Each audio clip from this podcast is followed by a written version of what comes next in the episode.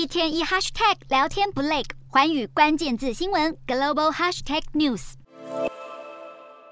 飞弹落入波兰的事件虽然没有导致北约启动集体防卫机制，但也让北约国家更加清楚地意识到加强国防的重要性。德国防长兰布雷特日前受访表示，愿意提供战机和爱国者飞弹防御系统来协助波兰防卫领空。波兰防长布拉查德表示，将和德国商议将这些飞弹防御系统部署在靠近乌克兰边界的地方。而北约秘书长史托滕伯格也强调了盟国提高防卫支出的重要性。史托滕伯格表示，增加国防预算将是北约成员国在明年七月下次峰会上的一大讨论重点。很可能提高国防支出不低于 GDP 百分之二的目标。史托滕伯格也提醒，欧洲国家一边寻求和俄罗斯脱钩，也得注意不要对别的国家产生依赖，甚至直接点名中国，表示不该给独裁政权任何机会搞破坏。北约着手加强东欧空防，不过前美军驻欧部队司令霍吉斯分析，改善后勤问题才是当务之急。要是战事真的不幸爆发，才能在第一时间将需要的武器运到前线。